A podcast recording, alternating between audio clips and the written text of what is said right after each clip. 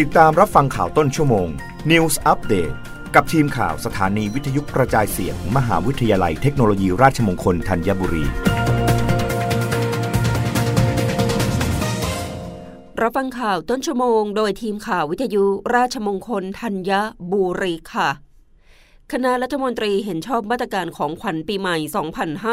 2566 กระทรวงแรงงาน ให้ฟรีลดแรงงานสุขใจใน 6 กิจกรรม นางสาวที่พานันสริชนะ รองโฆษกประจำสำนักนายกรัฐมนตรีเปิดเผยว่า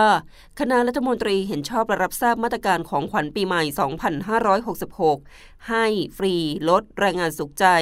ตามที่กระทรวงแรงงานเสนอจำนวน 6 กิจกรรมได้แก่ ให้สินเชื่อที่อยู่อาศัยเพื่อประกันตนในระบบประกันสังคม มาตรา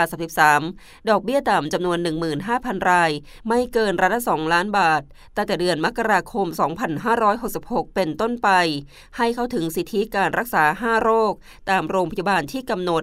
7,500 คน ได้แก่ โรคมะเร็งเต้านม ก้อนเนื้อที่มดลูก โรคนิ่ว โรคหลอดเลือดสมอง โรคหัวใจและหลอดเลือด ตั้งแต่วันที่ 1 มกราคม ถึง 30 มิถุนายน 2566 ให้งานทำ ต้องการทำงานต้องได้งานทำ โดยมีตำแหน่งงานว่างที่หลากหลายไว้ให้บริการ รวม 613,754 อัตรา แบ่งเป็นต่างประเทศ 50,000 อัตรา ในประเทศ 563,784 อัตรา ค้นหาความเสี่ยงโรคหลอดเลือดและโรคหัวใจ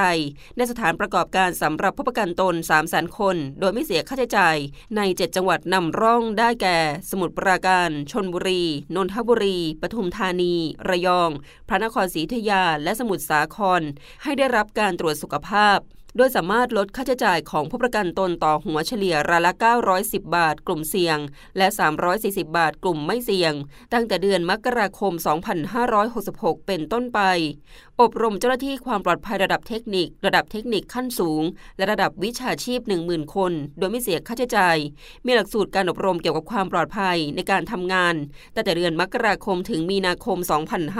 2566 และลดอัตราค่าทดสอบมาตรฐานฝีมือแรงงานต่างชาติเหลือ1 1-3บาทนาน 3 เดือน มีผู้เข้าร่วมทดสอบ 5,000 คนทั่วประเทศ ตั้งแต่วันที่ 1 มกราคม ถึง 31 มีนาคม